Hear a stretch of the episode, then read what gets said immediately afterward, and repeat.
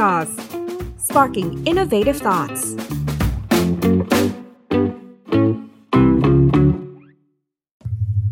สวัสดีค่ะคุณผู้ชมทุกท่านคะก็กลับมาพบกับ Tech Source นะคะไลฟ์กันอีกครั้งหนึ่งนะคะต้องบอกว่าอีกหนึ่งท็อปิกนะคะซึ่งตอนนี้หลายๆคนกำลังเรียกว่าได้ยินคำคำนี้กันค่อนข้างเยอะละกันนะคะเรียกว่า เว็บ ทรี หรือว่า เว็บ ทรีนะคะจริงๆต้องบอกว่าคำนี้ไม่ใช่คำใหม่นะคะเพราะว่าถ้าคนที่อยู่ในแวดวงของทางเรื่องของพัฒนาการของทางด้านเว็บเนี่ยก็ต้องบอกว่าจริงๆมันเกิดคำนิยามนี้นะคะมานานแล้วแต่ว่า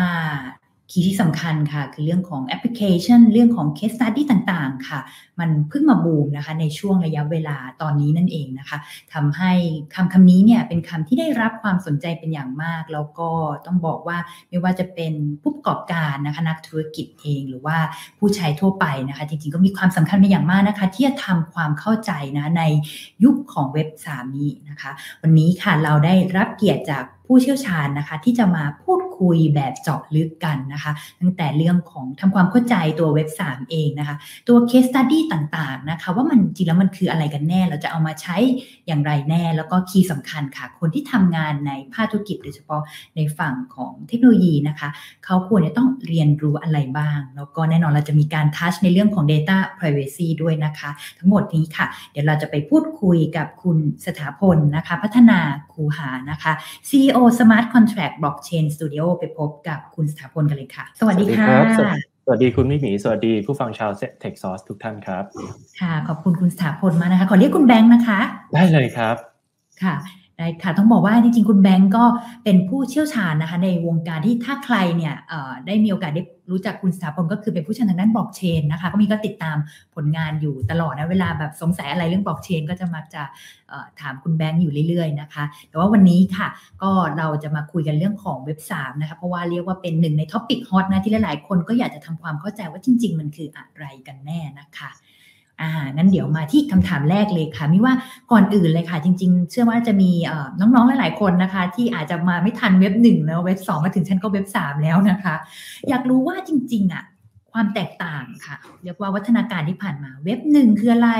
เว็บสองคืออะไรก่อนเลยดีกว่าค่ะได้ครับจริงๆเป็นคีย์เป็นแบบเป็นพาสเวิร์ดที่ฮิตมากๆเลยนะสำหรับปีที่แล้วเวลาเขาพูดว่าแบบไม่ว่าจะทั้งในฝั่งของคนทำเทคโนโลยีเองคนหรือว่า investor หรือว่าคนที่อยู่ในฝั่ง policy maker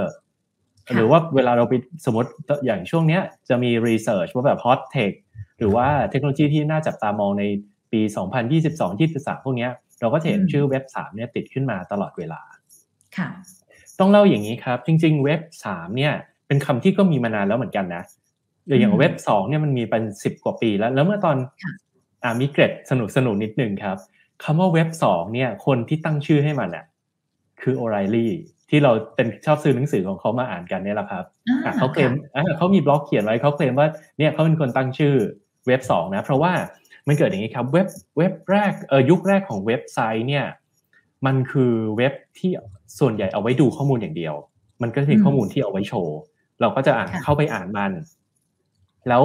การตั้งเซิร์ฟเวอร์ตั้งอะไรก็ค่อนข้างลำบากต่อมาเนี่ยความต้องการของคนก็ต้องการมากขึ้นเช่นแบบเอ๊ะแบบทำไมข้อมูลมันอ่านอย่างเดียวล่ะเราเราไม่สามารถ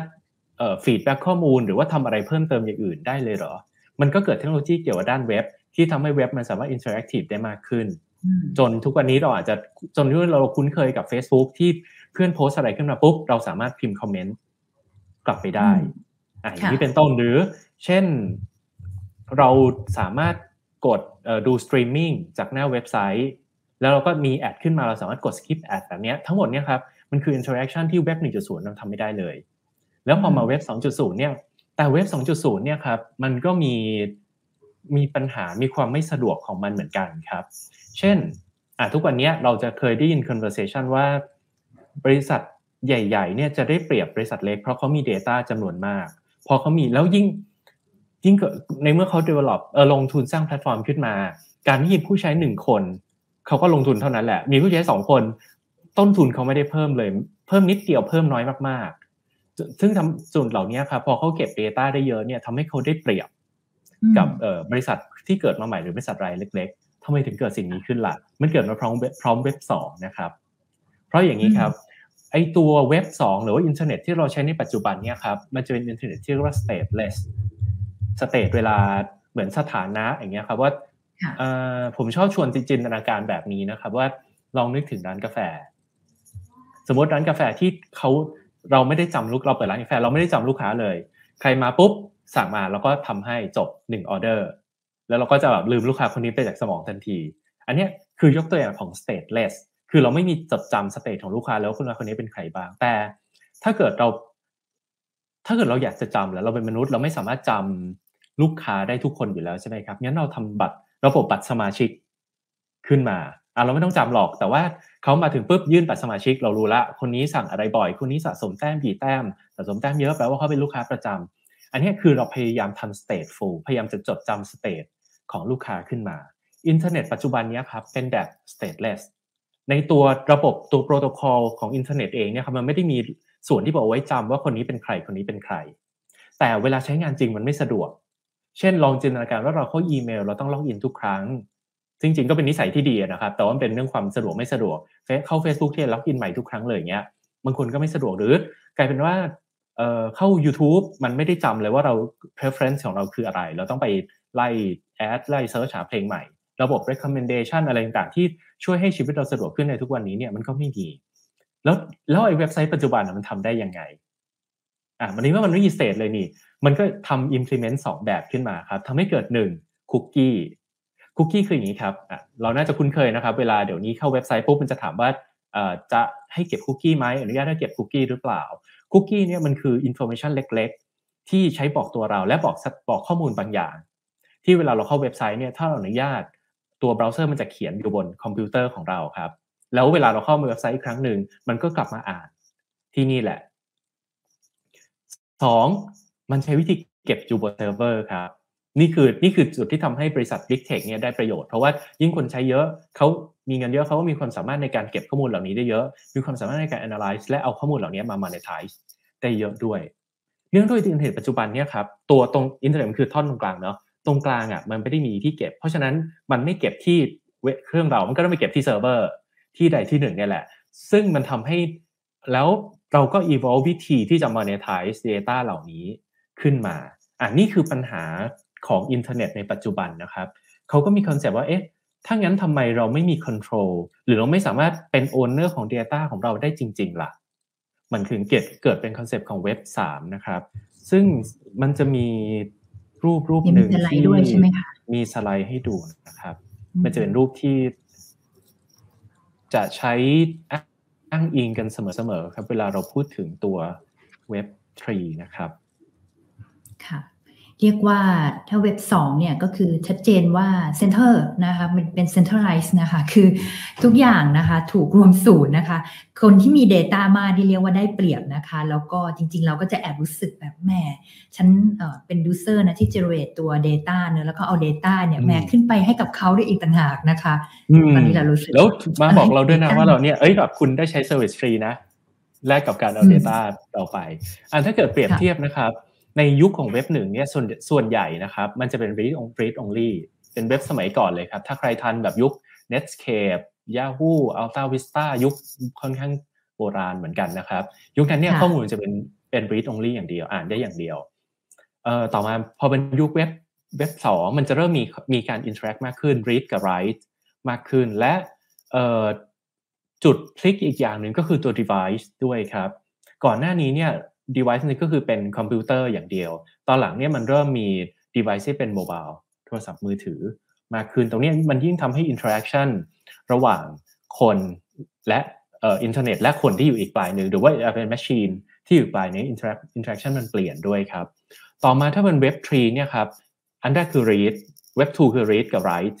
web สามเนี่ยมันจะ read write แล้วก็ own ด้วยคือมันมันมีเนื่องจากไอ้ตัวเว็บสองพอมันไม่มี state อ่ะพอไม่มี state ปุ๊บมันก็ไม่สามารถจดจำได้ว่าเราโอน data หรือเราเป็น ownership ของอะไรบ้างพอเป็นเว็บสามเนี่ยด้วย architecture ของมันมันสามารถให้เราโอนได้ด้วยคือเพราะฉะนั้นมันเป็นแบบ stateful ละพอ stateful ปุ๊บมันจะจดจำได้ว่าเราเคยโอนอะไรบ้างถ้าเกิดสังเกตนะครับมันจะเห็นมีรูปกระเป๋าตังค์เล็กๆโผล่ขึ้นมาบนนี้สังเกตว่า device ยังเป็นณ ณ ปัจจุบันนี้นะครับมันยังเป็น device เดิมอยู่อนาคตมันอาจจะเป็น device อื่นอาจจะเป็น เดี๋ยวนี้มันจะเริ่มมีการสั่งการด้วยเสียงหรือพวกแบบเอ่อ human brain interface อะไรต่อไปในอนาคตเนี่ยครับมันก็คงเปลี่ยนไปแต่ว่าสิ่งที่สำคัญที่รูปนี้บอกเราเนี่ยครับเราจะอยู่บน device ใดก็ได้แต่ว่า ownership ของเราเนี่ยมันจะอยู่ใน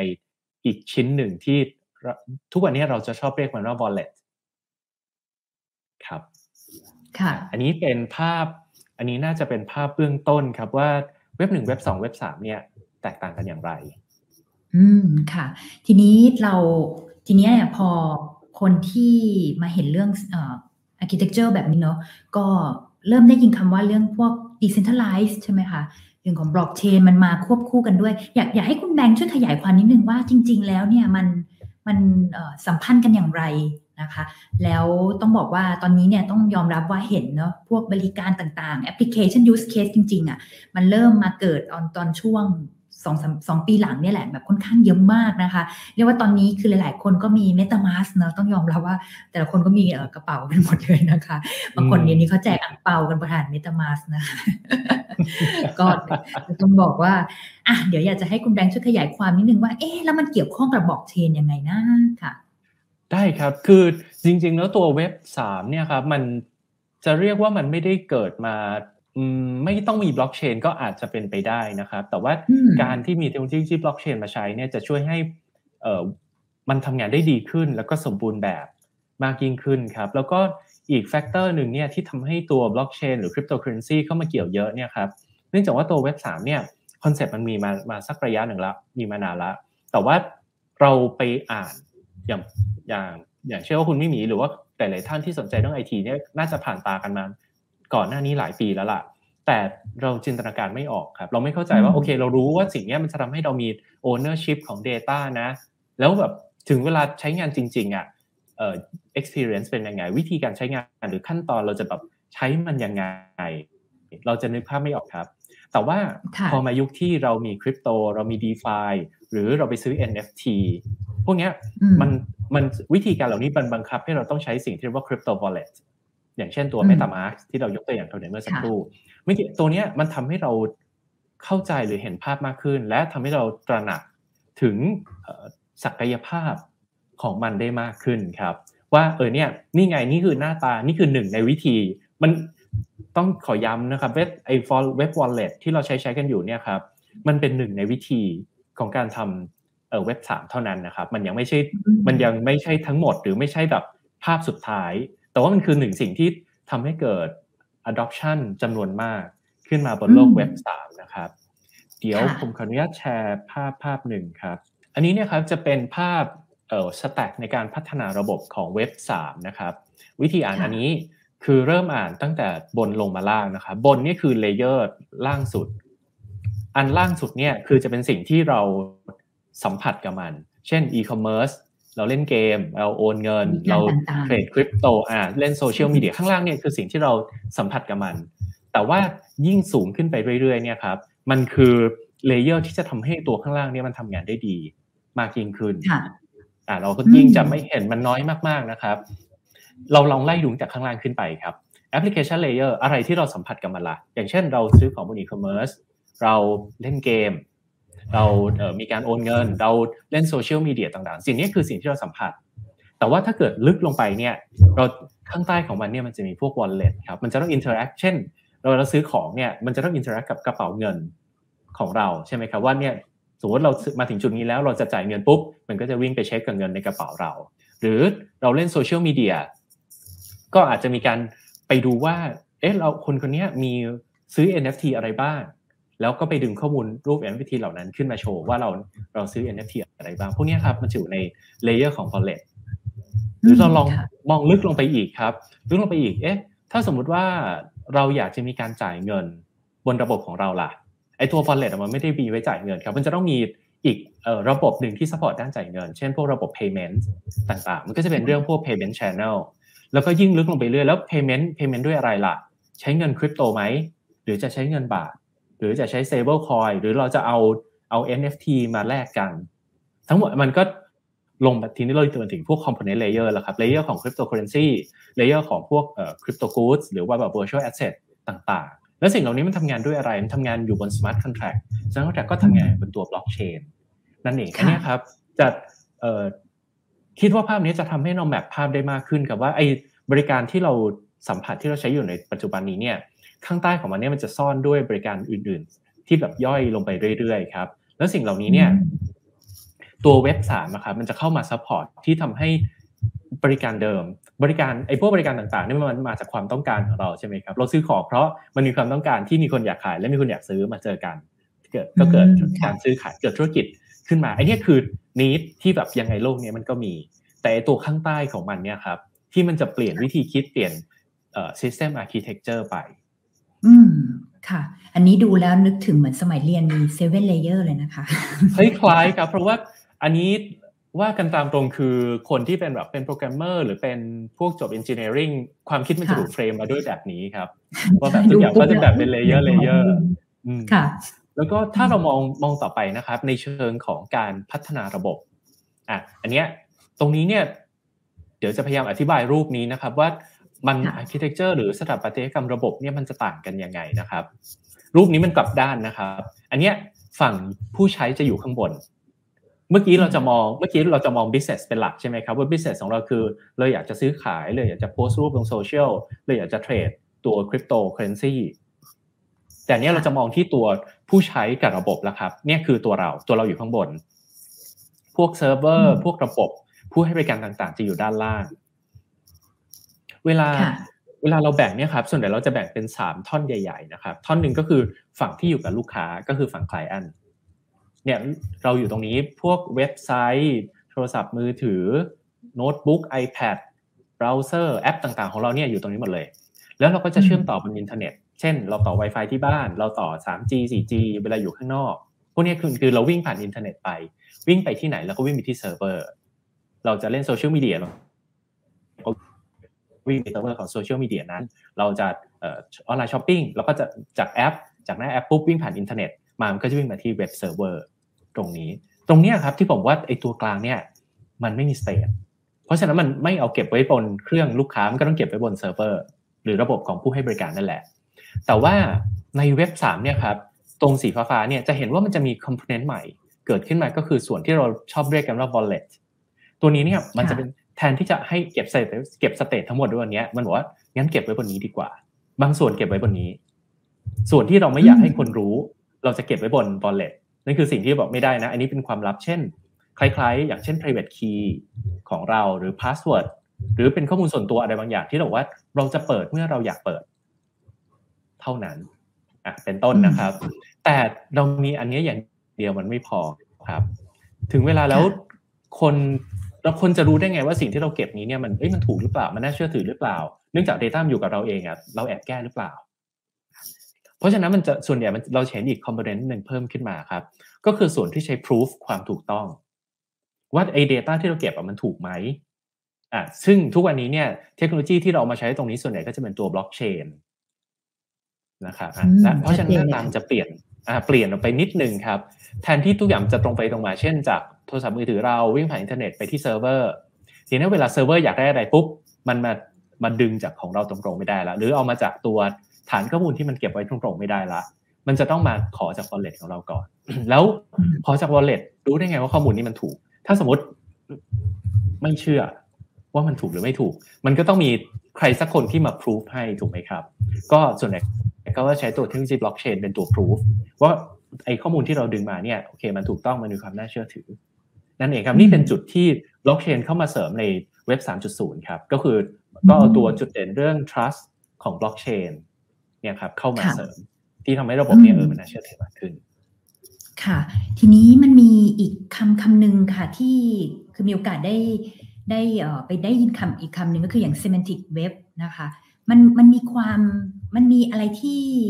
เขาเรียกอะไรนะบอกถึง characteristic ของหรือความหมายของ semantic web ตรงนี้บ้างหรือเปล่าแล้วเรื่องของ เอ ไอ พวกนี้มันมีเรื่องเข้ามาเกี่ยวข้องในในยุคนี้ด้วยหรือเปล่าคะอ่า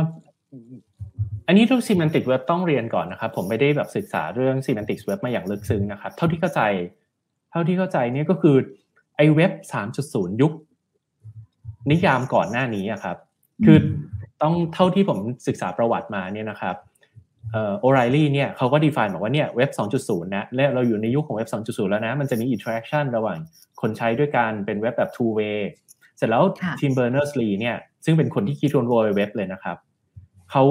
ก็เป็นนิยามเว็บ สามจุดศูนย์ มาบอกว่าไอ้เว็บยุคต่อไปเนี่ยมันจะเป็นเว็บที่เราอ่านแล้วเข้าใจคือแมชชีนมาอ่านแล้วเข้าใจทุกวันนี้มันต้องใช้มนุษย์ในการอ่านใช่ไหมครับว่าเฮ้ยสมมุติว่าในฟีดของโซเชียลคนคนนี้โพสต์มีความหมายแบบนี้อันนี้โพสต์วันนี้พวกนี้มันต้องยังต้องใช้มนุษย์อยู่ครับแต่ว่าเขาบอกว่าต่อไปในอนาคตเนี่ยเว็บมันจะมีเอ่อแมชชีนจะสามารถอ่านได้เข้าใจ หนึ่งร้อยเปอร์เซ็นต์ แล้วเขาเรียกสิ่งนี้ว่าเรียกว่าเว็บ สามจุดศูนย์ หรือ Semantics Web ค่ะแต่ว่าต่อมาเนี่ยครับพอเอ่อถ้าผมจำไม่ผิดก็คือคนเขาเคยอยู่ Ethereum มาก่อนเป็นหนึ่งใน co-founder ของ Ethereum นะครับแล้วก็แยกออกมาตั้ง Polkadot เขาก็ไป define เว็บ สามจุดศูนย์ ใหม่ครับว่าตัวเว็บ สามจุดศูนย์ เนี่ยมันอาจจะไม่ได้เป็นเรื่องของ semantics แล้วนะเพราะว่าทุกวันนี้ เอ ไอ มันเก่งขึ้นจนเข้าใจแล้วอะเราไม่ไม่ต้องไปสร้างเว็บ infrastructure ใหม่แล้วอืมแต่เพราะฉะนั้นแต่ว่าโลกยุคใหม่เนี่ยมันมันเน้นเรื่อง ownership มากกว่าเพราะฉะนั้นมันก็เลยกลายเป็นเว็บ สามจุดศูนย์ แบบที่เราคุ้นเคยหรือว่าเห็นกันในปัจจุบันครับเพราะฉะนั้นเวลาถ้าเกิดเราเห็นสามเว็บ สามจุดศูนย์ อาจจะต้องดูในคอนเท็กซ์นิดนึงว่าเขาพูดในในคอนเท็กซ์ไหนครับอืมค่ะจะได้แยกแยะได้นะคะทีนี้มีว่าเรื่องนี้ค่อนข้างสำคัญค่ะอืมมันมีก็ก็มีคนอยากเอ่อเริ่มเริ่มเข้าใจแล้วนะคะว่าว่าเว็บ สามจุดศูนย์ เนี่ยมันมันคืออะไรนะคะทีนี้พอมีถ้าให้แบบเข้าใกล้ชิดคนมากขึ้นเนาะแบบเอ่อกรณีศึกษาเนาะหรือว่าบริการอะไรที่แบบมันบางทีคนก็ยังไม่รู้ตัวว่าอ๋ออันเนี้ยคือคือสิ่งที่ฉันใช้บริการอยู่อยู่นะมีมีชื่อบริการหรือกรณีศึกษาอะไรที่แบบคุณแบงค์น่าจะหยิบยกมาเป็นตัวอย่างให้แบบคนคนฟังได้รับฟังวันนี้บ้างไหมคะโอ้มีมีหลายตัวเลยครับน่าสนใจมากเลยครับก็อย่างเช่นตัวเมื่อกี้ที่เราคุยกันเราชื่อนี้ว่าจะเอ่ยถูกเอ่ยถึงตลอดเลยเลยก็คือตัว MetaMask MetaMask เนี่ยมันคือเริ่มแรกสุดเลยนะครับมันคือ wallet ไว้เก็บเงินธรรมดาเนี่ยแหละอืมเพราะว่าอย่างนี้ครับเวลาเราปกติแล้วเวลาเราอินเทอร์แอคกับกับโนดบล็อกเชนเนี่ยครับเราก็จะต้องมีปกติโนดบล็อกเชนเนี่ยมันเหมือนแบบมันไม่ได้เป็นโปรแกรมที่เหมือนแบบเบราว์เซอร์หรืออะไรที่เราใช้งานแบบง่ายๆอะครับเราอาจจะต้องใช้ command line เข้าไปอินเทอร์แอคมันหรือเช่นเราจะต้องแบบไปรู้ address ของคนอื่นเพื่อที่จะโอนเงินซึ่งมันใช้งานยากครับมันก็เลยว่างั้นมีคนก็มีทีมทีมหนึ่งเข้าไปพัฒนาตัวปลั๊กอินของเบราว์เซอร์ปลั๊กอินของเบราว์เซอร์เหมือนเป็นโปรแกรมเล็กๆนะครับที่เราสามารถเรียกขึ้นมาใช้บนเบราว์เซอร์ได้คนที่คุ้นเคยอาจจะเช่นพวกแบบเอ่อแอปไอ้ปลั๊กอินที่ใช้ไว้ตรวจแกรมม่าเวลาเราพิมพ์ภาษาอังกฤษหรือปลั๊กอินที่ไว้ช่วยเราแคปหน้าจออยู่บนเบราว์เซอร์พวกนี้ครับหรือใช้แบบดูดสีจากหน้าจอขึ้นมาทำ presentation พวกนี้นะครับพวกนี้เอ่อมันคือปลั๊กอินครับมันทำให้เราสามารถอยู่บนเบราว์เซอร์แล้วสามารถ interact กับเอ่อไอ้โปรแกรมเนี้ยได้ก็เขาก็เขียนขึ้นมาชื่อ MetaMask นะครับสัญลักษณ์เป็นรูปหมาจิ้งจอกค่ะอ่ะตัวเนี้ยมันใช้เก็บคริปโตเคอเรนซีครับมันก็จะไปคุยกับตัวบล็อกเชนแล้วบอกว่าเรามี address นี้เรามีเงินอยู่กี่กี่อีเธอร์หรือกี่เหรียญอะไรก็ตามอืมแล้วมันก็อำนวยความสะดวกเช่นเวลาเราจะโอนเงินเราก็ไม่ต้องขี่แล้วเราไป copy มาวางได้เลยหรือแบบมี คิว อาร์ สแกนได้ต่อมาเป็นยุคของ เอ็น เอฟ ทีเขาก็มีงั้นคุณมี เอ็น เอฟ ที อะไรมันก็จะเอามาโชว์ขึ้นมาบนหน้า MetaMask นี้ด้วยอันนี้ครับเป็นผมว่าเป็นตัวที่ทำแล้วบอกพอมาถึงยุค DeFi จริงๆตัวนี้ไอ้ MetaMask เนี่ยมันมีมานานมากแล้วนะครับมาแบบตั้งแต่ยุค Ethereum ประมาณแบบ Release สองอะไรแถวๆนี้ครับผมก็เห็นมันละแต่ว่าอ่าคนยังพอแต่ว่าตัว Blockchain หรือว่าตัว Crypto เนี่ยมันไม่ได้แบบ Mass มากนักคนมันไปแมสในฝั่งที่เป็นคนซื้อคริปโตเคอเรนซีบน exchange เขาเลยยังไม่ไม่ไม่ realize ถึงว่าแบบเออแต่เขาไม่ได้มี wallet เนี่ยพอมี wallet ปุ๊บเขาก็จะไม่รู้สึกว่ามันสำคัญแต่ว่าต่อมาเรามียุค DeFi พอ DeFi ปุ๊บเราไม่ได้ไปผ่าน exchange ละเราจะต้องเอา wallet เนี่ยเราไป interact ไป sign transaction ไปโอนเงินไปทำอะไรเองหรือซื้อ เอ็น เอฟ ที มันก็จะอยู่บน wallet ของเราเนี่ยมันทำให้ MetaMask เนี่ยมันมีเกิด mass adoption ขึ้นมาครับเราก็จะเข้าใจอ๋อนี่ไงมันเป็นแบบนี้ไอ้ความหมายของว่าแบบ wallet ที่เราจะต้องแบบดูแลคีย์เองนะเราจะต้อง sign transaction เองค่ะครับอีกตัวหนึ่งที่ผมว่าน่าสนใจครับก็คือ อี เอ็น เอสEthereum Name Service ปกติแล้วเนี่ยครับบนเว็บไซต์เนี่ยเราที่เวลาเราพิมพ์บนเว็บแล้วก็ชื่อแบบ Tech Source อย่างนี้นะครับมันไม่ได้วิ่งไปหา Tech Source ครับมันจะมีบริการหนึ่งที่ชื่อ ดี เอ็น เอสDomain Name Service มันจะเอาชื่อแบบ Tech Source เนี่ยไปแมปหาว่าจริงๆแล้ว address ของมันที่เป็นเลขที่เราเรียกว่า ไอ พี address นะครับ มันคือชื่ออะไรซึ่งมันจำยากมีตัวเลข4 4ดิจิตเออสี่กลุ่มอืมซึ่งมันจำยากครับจาก Tech Source จำง่ายกว่าเยอะเลยมันจะมีตัวที่บริการที่แมปสิ่งนี้ให้ครับเราเรียกว่า ดี เอ็น เอส เหมือนกันครับบนบล็อกเชนเนี่ย address ของมันจำยากกว่าอีกครับมันคือแบบ address ยาวๆเป็นตัวเลขที่แบบพิมพ์ผิดตัวนึงมันก็เราแก้ไม่ได้นะพิมพ์ผิดตัวนึงปุ๊บเงินก็หายไปเงินก็จะเราถอนคืนไม่ได้ตลอดการทำไงดีหรือก็มีคนให้บริการนี้ครับ mapping เหมือนกันเขาก็จะ map Ethereum address ของเราเป็นชื่อที่เราตั้งอ่าถ้าแบบคนเล่น Twitter บางทีจะเห็นคนจะชอบตั้งแบบ.ชื่อเขาแล้วก็.eth อันนี้คือตัวอย่างของ Ethereum Name Service ครับก็เป็นอีกบริการหนึ่งที่มันไม่ได้เกี่ยวกับเว็บสามโดยตรงแต่ว่าเมื่อเว็บสามมัน popular มากขึ้นเนี่ยมันก็จะทำให้การใช้บริการบนโลกเว็บสามเนี่ยมันสะดวกมากยิ่งขึ้นอีกอันนึงครับที่ผมว่ามันน่าจะเป็นสิ่งที่มาเปลี่ยนโลกของการใช้อินเทอร์เน็ตเลยก็คือ sign in with Ethereum มันทุกวันนี้เนี่ยเราจะมีการเล่น sign in by Facebook sign in ด้วย Google ตรงนี้ใช่ไหมครับ sign in โดย Apple อันนี้มันคือการเอา Ethereum address ของเรา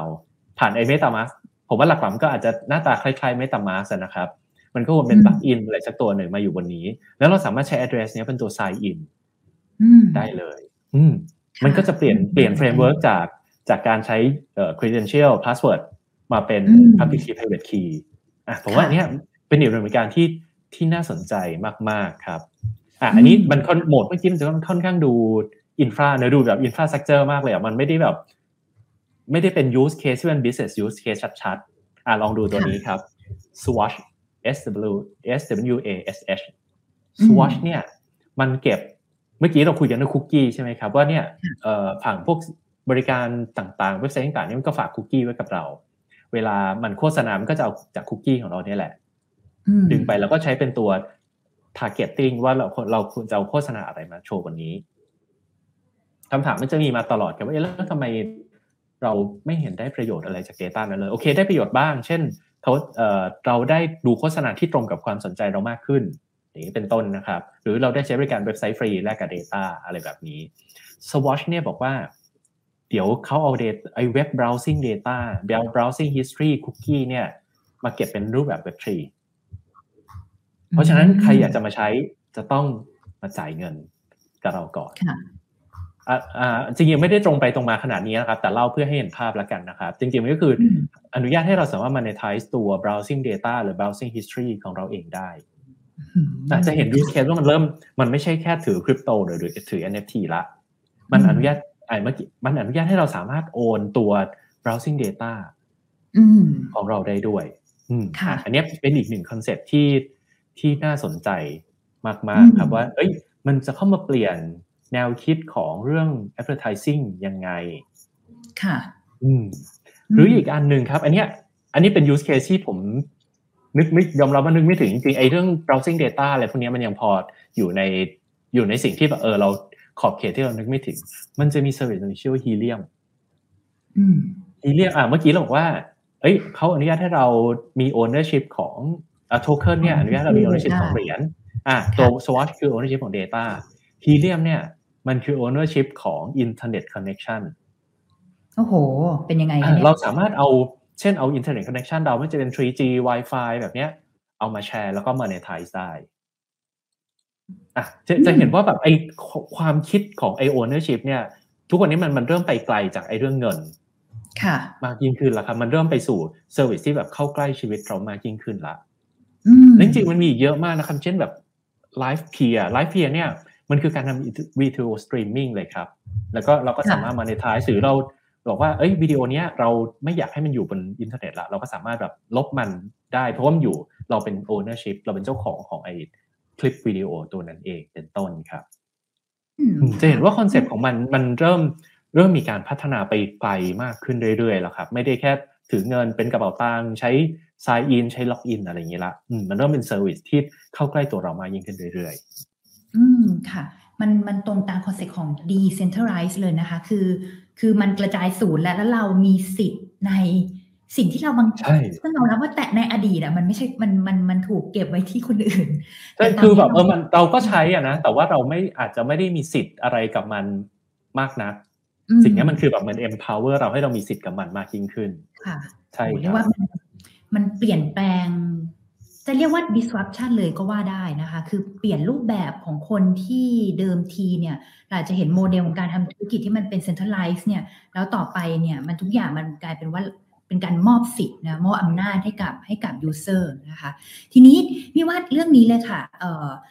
ตอนนี้เราฟังเรื่องกรณีศึกษาแล้วแต่ว่าแน่นอนถ้าในมุมของผู้ใช้งานละกันเดี๋ยวพี่จะคุย เอ่อ เรียกว่า key player สามรายละกันนะคะผู้ใช้งานนะคะเป็นกลุ่มที่หนึ่งก่อน user ทั่วไปในยุคของ Web สามจุดศูนย์ ที่มาเนี่ยเขาควรต้องเขาควรต้องรู้อะไรบ้างในฐานะของเป็นคนที่เป็นผู้ใช้ค่ะเอ่อผมจะชอบคิดแบบนี้นะครับว่าไอ้ Web สามเนี่ยครับ Web สามจุดศูนย์ เนี่ยมันคือ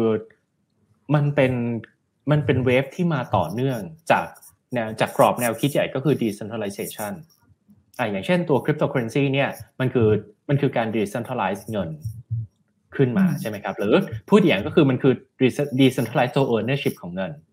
ขึ้นมาตัว DeFi เนี่ยมันก็คือการ decentralize ownership ของ financial service ทีนี้ Web สามเนี่ยมันคือเฟรมที่ใหญ่ขึ้นครับบอกว่าทีนี้เราสามารถ decentralize ownership ของอะไรก็ได้แต่ว่าสิ่งนี้เนี่ยมัน empowerเราก็จริงครับแต่ว่ามันก็นำมาด้วยสิ่งใหม่ๆที่เราไม่คุ้นเคยด้วยก่อนหน้านี้เราเราใช้งานนะครับเราเราจะใช้งานในแง่ของ user เราเป็น consumer เราไม่ต้องดูแลอะไรมากนักเรารู้ว่าโอเคเรามาเว็บนี้เราต้องจำ password เราให้ได้จำไม่ได้เราก็ไปใช้ login by Facebook login by Google อะไรแบบนี้แต่ว่าเรา user พวกเราครับเราไม่เคยถูกเทรนให้มาเป็น ownerตอนนี้เรากำลังจะต้องพอมาอยู่ในโลกเว็บสามนี่เรากำลังจะต้องเป็นโอนเนอร์ของอะไรหลายๆอย่างแล้วเช่นโอนเนอร์เช่นถ้าเป็นพวกคริปโตเคอเรนซีเราก็จะเป็นโอนเนอร์ของสินทรัพย์ดิจิทัลซึ่งสินทรัพย์ดิจิทัลนั้นเนี่ยมันอาจจะหมายถึงเงินมันอาจจะ represent เอ่ออำนาจในการโหวตของการเปลี่ยนแปลงโปรโตคอลก็ได้หรืออำนาจในการเลือกที่จะเขียนบล็อกหรือไม่เขียนบล็อกนี้ก็ได้กันอืมนี่ครับทีนี้พอ ownership มันมี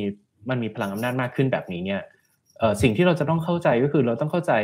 หลักการทำอย่างแรกคือต้องเข้าใจหลักการทำงานของมันครับเพราะมันจะ based on อยู่บน public private key ดูเราจะดูแล key ของเราอย่างไรให้ปลอดภัยสองเราจะรักษาสิทธิ์ของเราอย่างไรมันมีคือทุกวันนี้เราต้องเล่าว่าเป็นจุดเริ่มต้นของพวก Web สามนะครับมันที่มีคอนเซ็ปต์อีกอันหนึ่งเขาเรียกว่า ดี เอ โอ Distributed Autonomous Organization คือการพยายามเอ่อ set upโครงสร้างขององค์กรขึ้นมาให้มันรันด้วยตัว smart contract แล้วก็ให้ user เนี่ยมีสิทธิ์โหวตในการเปลี่ยนแปลงต่างๆยกตัวอย่างเช่นโหวตให้มีการเปลี่ยนแปลงดอกเบี้ยที่จะจ่ายให้กับเราถ้าเราคิดว่าเราอยากเปลี่ยนเราก็อาจโปรโตคอลอาจจะอนุญาตให้เราแบบ propose ขึ้นไปก็ได้หรือเราอยากจะให้ตัว decentralized exchange ตัวนี้ list เหรียญใหม่ขึ้นมาเราก็อาจจะไปตั้ง proposal แล้วให้คนมาโหวตได้คือมันพอมันเนี้ยครับเราจะรักษาสิทธิ์ของเราได้อย่างไรเรารู้ไหมว่าเขามีการโหวตกันหรือไอ้การโหวตเนี้ยถ้าเราเป็นคนมีสิทธิ์น้อยเราจะทำอย่างไรให้ให้แบบไม่ใช่โดนคนที่มีมีแบบมีเสียงเยอะๆชนะตลอดทุกๆโหวตอันเนี้ยเนี่ยคือนี่คือประเด็นเรื่อง ownership อะครับที่เราอาจจะยังไม่ไม่คุ้นเคยกับมันมากนักแล้วก็ต้องเข้าใจทั้งในแง่การ secure ตัวเองในแง่ของการวิธีเราจะ participate ในพวกโปรโตคอลใหม่ๆหรือวิธีการทำงานใหม่ๆแบบนี้อย่างไรครับเพื่อให้มันเกิดประโยชน์สูงสุดกับเราด้วยค่ะมีว่ามันเป็นเรื่องที่ตอนนี้คือ user experience มันไม่ค่อยง่ายเนาะมันไม่มันไม่เหมือนแบบยุคที่ผ่านมานะคะคือบางคนเลยรู้สึกว่าแบบโอ้ไม่คุ้นเคยที่ฉันจะต้องมีเนี่ย public key แบบที่ยาวๆแล้วก็เอ๊ะมันมันเป็นสิ่งที่ต้องยอมรับว่าเอ่อคนที่อาจจะไม่คุ้นเคยกับเรื่องพวกนี้เนี่ยก็อาจจะทำให้รู้สึกโอ้ต้องมาเรียนรู้พวกนี้เยอะขึ้นแล้วก็อีเวนต์ขนาดจริงๆตอนนี้ก็ต้องยอมรับว่ามันมีคนเข้ามาใช้เยอะมากขึ้นแต่ก็ก็ได้รับฟีดแบ็กมาเหมือนกันว่าเออมันก็ยังแบบเข้าใจยากอยู่นะคะหวังว่าใช่ก็เป็นไอ้เรื่องแบบ ยู เอ็กซ์ ของblockchain crypto web สามพวกนี้ครับยังเป็นปัญหาที่ที่แบบยังต้อง solve กันอีกเยอะครับแต่ว่าคืออย่าลืมว่าไอ้เว็บที่เราเห็นทุกวันนี้มันก็เคยใช้ยากมาก่อนนะคือมันมันมันต้องใช้เวลานิดนึงในการ experiment ในการเข้าทำความเข้าใจกับมันแล้วก็ปรับตัวทั้งฝั่ง provider แล้วก็ฝั่ง user ด้วยที่จะปรับเข้ามาแล้วว่านี่คือจุดที่ balance ทั้ง security balance ในเรื่องของความใช้ง่ายแล้วก็ความสะดวกด้วยค่ะอันนี้ในมุมของ user ทีนี้มามุมธุรกิจบ้างค่ะ ก็คนที่ทำธุรกิจอยู่นี่ก็เรียกว่านี่ว่าตอนนี้น่าจะเป็นช่วงระยะเวลาสองปีที่คือไม่ว่าเมื่อ ห้าหก ปีก่อนก็ว่าเร็วแล้วนะตอนที่มีการแนะนำเรื่องของบล็อกเชนมาในประเทศไทยนะคะช่วงประมาณนั้นประมาณปีสองพันสิบห้า สองพันสิบหกแต่ว่าตอนนี้เนี่ยเรียกว่ายิ่งยิ่งกว่าเหยียบคันเร่งอ่ะไม่ใช่แค่เหยียบรถเร็วนะตอนนี้จะจะหลวดนะคะแบบพุ่งเข้าไปเร็วมากๆเลยเขาต้องปรับตัวเขาต้องเรียนรู้เยอะมากเลยอ่ะแล้วธุรกิจเขาจะมีมีเชื่อนะว่าจริงๆจริงๆหลายองค์กรค่ะในไทยอ่ะก็มีรายที่แบบเริ่มเอ่อเรียกว่า spin off ธุรกิจใหม่เริ่มกระโดดเข้ามาเนอะ invest ในธุรกิจที่เป็น เว็บ ทรี แต่ว่ามีเชื่อว่ายังมีอีกเยอะมากค่ะที่ยังงงอยู่ไม่รู้จะเริ่มต้นยังไงคุณแบงค์มีคำแนะนำให้กับเขายังไงบ้างอะคะก็อย่างแรกคงต้องมองย้อนกลับไปที่ธุรกิจตัวเองก่อนนะครับคือเอ่ออย่างวันนี้เป็นโอกาสที่ดีแล้วเรามาทำความเข้าใจภาพใหญ่ๆว่าตัวเนี่ยนี่คือเทคโนโลยีใหม่ที่มันกำลังจะมาหรือเฟรมเวิร์คในการทำงานชนิดใหม่ที่มาแล้วหลังจากนี้คงต้องย้อนกลับไปดูว่าแล้วมันจะส่งผลกระทบกับธุรกิจของเราอย่างไรสมมุตินะครับสมมุติว่าเราเป็นเว็บไซต์ที่ใช้เว็บไซต์ที่แบบจะดีมากเลยถ้าเราเก็บข้อมูลลูกค้ามาได้แล้วเราสามารถเอามาประมวลผล Big Data แล้วเอากลับมาเป็นประโยชน์กับผู้ใช้สมมุตินี่คือ workflow การทำงานเว็บเราอ่ะถ้าสมมุติว่าต่อมาเราไม่ได้ขอ data นั้นมาง่ายๆอีกแล้วหรือต้นทุนในการขอมันมีมากขึ้นอ่ะทีเนี้ยมันคงต้องเปลี่ยนวิธีคิดละอย่างเช่นวันก่อนผมฟังสัมภาษณ์ของ ซี อี โอ ของ Google เขาก็พูดถึงประเด็นนี้แต่ไม่ได้ไม่ได้พูดถึง เว็บ ทรี โดยตรงอ่ะนะครับแต่เขาพูดถึงว่าเอ่ออัลกอริทึมของเขาว่ามันจะต้องเปลี่ยนแล้วนะไม่ใช่ว่าแบบจะต้องเอา data มาเยอะละเขาจะต้องสามารถ generate ผลลัพธ์ได้มากขึ้นจาก data ที่น้อยลงให้ได้คงต้องเปลี่ยนวิธีคิดแนวนี้อ่ะครับว่าว่าแบบพอ ownership มันเปลี่ยนปุ๊บแล้วไอ้ business model เดิมหรือวิธี monetization เดิมหรือ product ของเดิมของเขาว่ามันจะมีผลกระทบอย่างไรครับค่ะแต่ว่าเอ่อมันมีในในนอกจากในเรื่อง threat แล้วเนี่ยครับตัวนี้มันก็เพิ่ม opportunity ใหม่ๆขึ้นมาให้อีกเยอะเหมือนกันนะครับเพราะว่าในโลกของพวกแบบ blockchain crypto DeFi เว็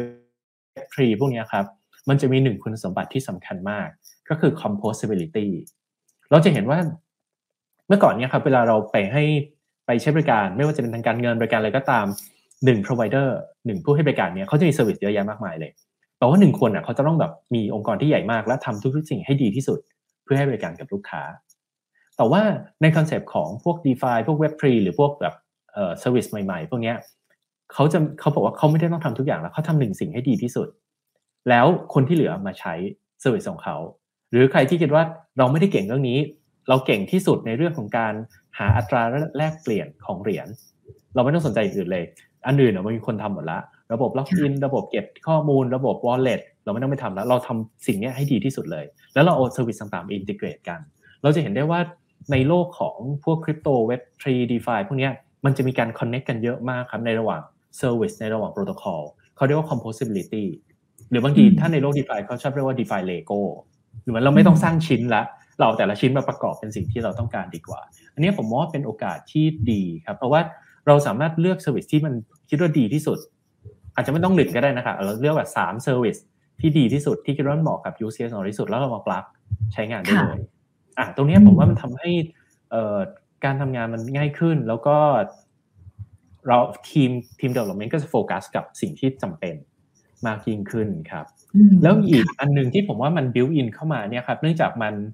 เว็บ ทรี เนี่ยมันค่อนข้างเกี่ยวข้องกับตัวบล็อกเชนพวกคริปโตค่อนข้างเยอะครับมัน payment ready ครับย้อนกลับไปตอนแรกเลยครับมันไม่มีเอ่อเว็บสองเนี่ยมัน stateless มันไม่มี state พอไม่มี state ปุ๊บมันจ่ายเงินไม่ได้ครับเพราะไอ้ตรงกลางมันไม่รู้ state เราก็ต้องไปสร้างสวิตช์อื่นๆหรือไปหาตัวกลางมาเพื่อทำให้การ payment มันจ่ายได้พอเรามีเอาบล็อกเชนเข้ามาเกี่ยวปุ๊บนี่ไงบล็อกเชนเป็นตัว record state ได้เพราะฉะนั้นเราสามารถทำ paymentอ่ะเนี่ยเราสามารถมี payment ได้โดยที่ไม่ต้องมีตัวกลางมาเกี่ยวข้องละอันนี้ก็เหมือนกันครับพอเราเอา build in พวก เว็บ ทรี build in แล้วพวกเนี้ยมัน build in payment เข้ามาเลยอ่ะยกตัวอย่างเช่น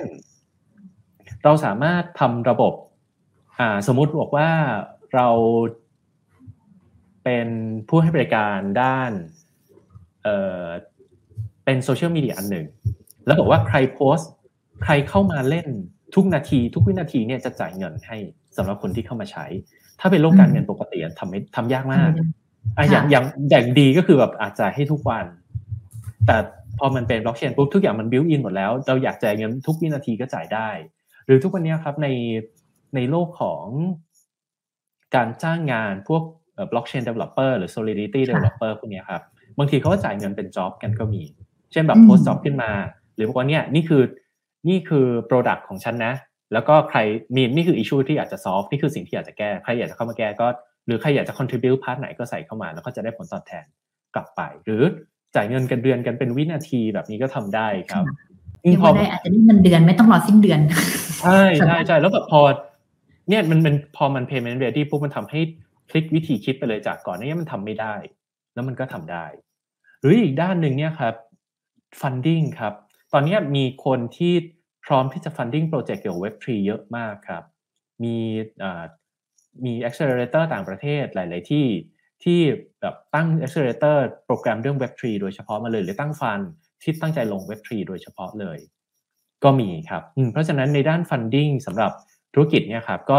ผมมองว่าเป็นอีกหนึ่ง opportunity เหมือนกันที่จะทำให้เขาสามารถเอ่อ scale ได้เร็วและได้ง่ายมากยิ่งขึ้นอืมค่ะทีนี้ถ้าเป็น traditional business เนอะมีว่าของพวกนี้มันเราเราเราจะเรียนรู้ได้ก็ต้องลองไปลงมือทำอ่ะไม่ว่าบางทีบางทีถ้าเราไม่ experience เราก็ไม่เข้าใจว่าคือฟังอย่างเดียวมันไม่ได้เนอะมันต้องลองไปศึกษาใช่ใช่เห็นด้วยครับว่าว่าสิ่งที่สิ่งที่จะช่วยให้เราเข้าใจได้มากที่สุดคือเราต้อง experiment ต้องทดลองกับมันครับ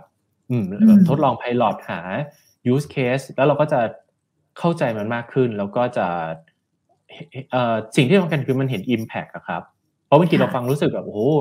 แบบมันจะรู้บางทีเรารู้สึกโหเนี่ยเดี๋ยวมันแบบปีหน้าแล้วอ่ะมันจะมาแต่ว่าไอ้สิ่งที่ impact กับเราบางครั้งแบบเออยังไม่ใช่เราอีกสองปีเพราะฉะนั้นเราจะเราก็จะวางแผนรองรับวางแผนรับมือได้ค่ะแล้วก็แน่นอนอีกอันนึงที่ถ้าเป็นฝั่งของการ up skill is re skill แล้วกันเนาะก็คือเชื่อว่าก็มีคนที่เอ่อมองว่ามันน่าจะเกิดโอกาสนะทางธุรกิจไม่ใช่แค่รู้ธุรกิจเมื่อกี้เราคุยเรื่องธุรกิจไปแล้วน่าจะมีอาชีพใหม่ๆเนาะที่อาจจะเกิดขึ้นมาอะไรจากหลังจากพวกนี้ด้วยไหมคะเอ่อเป็นไปได้เยอะมากเลยนะครับว่ามันมัน create พวก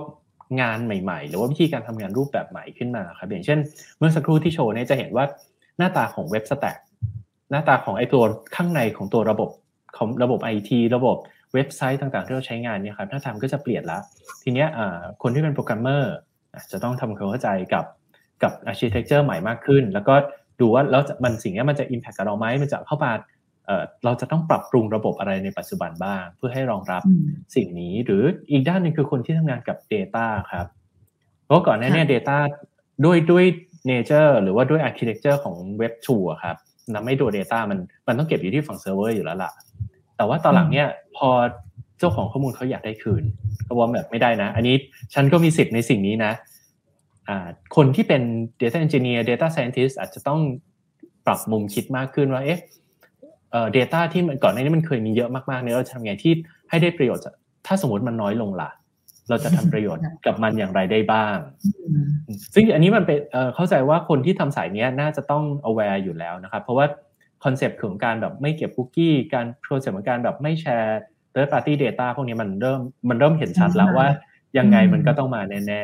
ๆแล้วก็เหนือในส่วนของคนที่ทำฝั่ง business เนี่ยครับผมว่าอาจจะต้องมองเรื่อง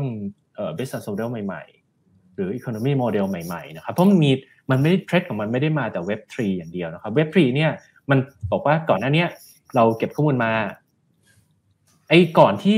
ทุกวันนี้ครับไอ้โมเดลของการ monetize ด้วย advertising ของการ monetize ด้วยการทำเอ่อ content อะไรต่างๆพวกนี้มันใช้เวลาระยะหนึ่งเหมือนกันนะกว่าที่มันจะ evolve สิ่งนี้ขึ้นมาได้อะครับ Google Facebook Twitter หรือใครก็ตาม day one อ่ะเขาไม่ได้มีสิ่งนี้นะใช่ไหมเราพวกเราเห็นกันมาตั้งแต่มันยังไม่มีแอดหรอกแล้วตอนหลังเขาค่อยๆพัฒนาไอเดียจนหรือว่าสะสมพลังงานสะสม user base มากจนสามารถ monetize สิ่งนี้ได้อันนี้ก็เหมือนกันครับตัว เว็บ สามเนี่ยมัน need business model ใหม่ๆอืมเหมือนกันอย่างทุกวันเนี้ยสิ่งที่ทุกคนชอบทำก็คือชอบเอาไปปลั๊กกับคริปโตแล้วบอกว่าเนี่ยเฮ้ยพอมาใช้งานระบบของเราแล้วเราจะได้โทเค็นกลับไปอันนี้เป็นแค่หนึ่งในโมเดลหนึ่งใน business model ของวันนี้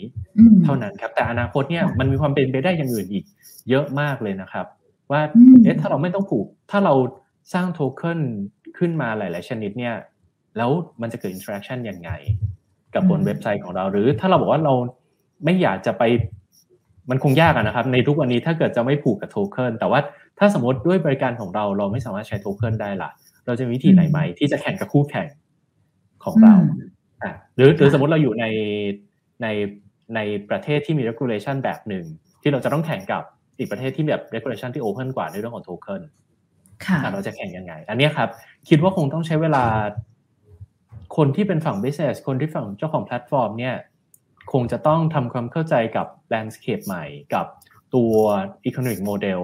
ในรูปแบบใหม่ด้วยครับเดี๋ยวผมมีอีกมีรูปหนึ่งอยากจะโชว์ครับได้เลยค่ะต้องเรียกว่าคนที่ทำ business development นะคะคือคือเรื่องเทคโนโลยีก็ตอนนี้ถือว่าเป็นเรื่องที่แบบไปเร็วมากนะแต่ว่าคีย์สำคัญก็คือคือตอนนี้เราเห็นแหละอย่างเช่นแบบโมเดลที่เราทำเอ่อทำบริการเสร็จแล้วเราก็มี incentivize ก็คือตัวโทเค็นนั่นแหละนะคะแต่ว่าในอนาคตข้างหน้ามันอาจจะมีโมเดลอะไรใหม่ๆนะคะที่ที่ต่อยอดเราก็ต้องมานั่งคิดค้นกันนี่ว่ามันเป็นเรื่องที่สนุกเนาะแล้วก็ท้าทายพอสมควรเลยที่แต่เราแต่ต้องบอกว่าวิสัยโมเดลที่จะเข้ามาช่วยในการแบ็กอัพกันการโมนิไทซ์ต่างๆเหล่านี้ทุกคนก็ตอนนี้กำลัง learning by doing นะว่าง่ายๆใช่ครับ เป็นเป็นแบบ experiment กันเยอะมากครับอ่ะอย่างเช่นรูปนี้ครับผมค่อนข้างชอบรูปนี้นะครับเวลาทุกวันนี้เวลาเราคุยกันเรื่อง Web ทรี เนี่ยครับเราจะเราจะเห็นแค่แต่อ่า wallet เราจะเห็น อี เอ็น เอส เห็นอะไรพวกนี้ใช่ไหมครับเห็นพวก avatar แต่ว่ามันคือแบบ tip of an iceberg ครับข้างใต้มันมีอีกอีกประเด็นอีกเยอะมากนะครับเรื่องแบบดาวการ participate ในเรื่องดาวจะทำไงให้มันมีประโยชน์มากขึ้นเอ่อตัวเอ่อ virtual collectibles พวก on on chain activity on chain reputation คือตอนนี้มันมีการมองไปถึงขั้นว่าไอ้ activity ต่างๆที่เราทำบน chain นะครับมันสามารถเป็น credit scoring ในรูปแบบหนึ่งได้ไหมคือมันอาจจะไม่ได้เป็น credit scoring สำหรับเอ่อกู้เงินอะไรแบบนี้ครับแต่ว่ามันคือ credibility ในการเข้าใช้บริการบางอย่างอ่ะทุกวันเนี้ยมันจะมีคอนเซปต์นึงของพวก DeFi ค่ะกับพวก เอ็น เอฟ ที คือ Airdrop คือบอกว่ามันเป็นการ incentivize user ครับงั้นบอกว่าเดี๋ยวเดือนหน้าเราจะ Airdrop นะทุกคนรีบมาใช้บริการตอนนี้ก่อนแล้วเดี๋ยวถึงวันนี้เราจะ snapshot user แล้วก็จะแจกตัวโทเค็นให้กับคนที่มาใช้มันคือค่ะในภาพใหญ่มันคือการคือ reputation ครับ on chain reputation การที่เรามาใช้บริการสิ่งนี้บ่อยๆมันแปลว่าเราเป็นแฟนคลับของสิ่งนี้แล้วในเมื่อเราเป็น frequent user เราควรจะได้อาจจะได้ประโยชน์อะไรย้อนกลับมาไหมอันนี้ครับเพราะฉะนั้นมันจะมีอีกมีโมเดลมีอะไรอีกหลากหลายมากเลยนะครับที่ที่จะเข้ามาเปลี่ยนแปลงตัวตัวแบบ web industry ของเราเนี่ยอืมค่ะสุดท้ายค่ะอยากให้คุณแบงค์คุยแป๊บเดียวตอนแรกคิดว่าครึ่งชั่วโมงนะไปไปมาๆนี่ก็จะเกือบชั่วโมงเลยนะคะตอนแรกผมก็แบบเอ๊ะนึกว่าแบบจริงๆจะนึกว่าจะแบบเอ้ยจะมีอะไรมาเล่าหรือเปล่าเนี่ยกลัวสิบห้านาทีจบเหมือนกันตอนแรกโอ้ยมีมีอีกเยอะมากเลยค่ะมิว่ารอบเดียวคงไม่พอนะคะเดี๋ยวรอบหน้าเดี๋ยวอาจจะต้องมาคุยกันแบบเอาเอาเคสสตัดดี้ของบางธุรกิจเนาะแล้วอาจจะมาวิเคราะห์กันมิว่าน่าสนใจนะในการน่าสนใจมากครับไอเดียนี้ว่าแบบเช่นดูอาจจะเจาะเป็นแบบเซกเตอร์หรือว่าดูแบบธุรกิจนี้เขาจะแบบมี impact อย่างไรน่าสนใจมากครับ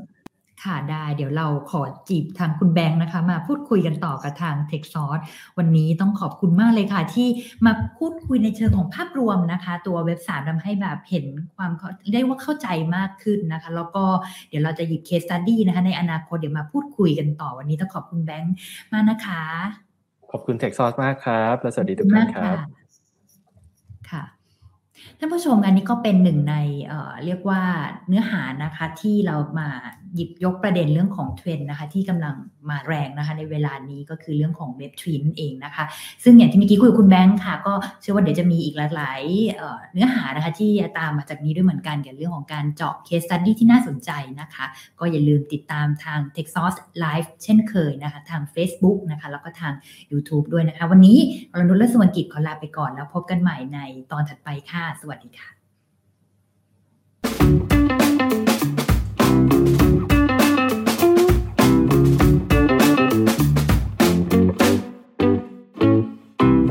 Tech Source, sparking innovative thoughts.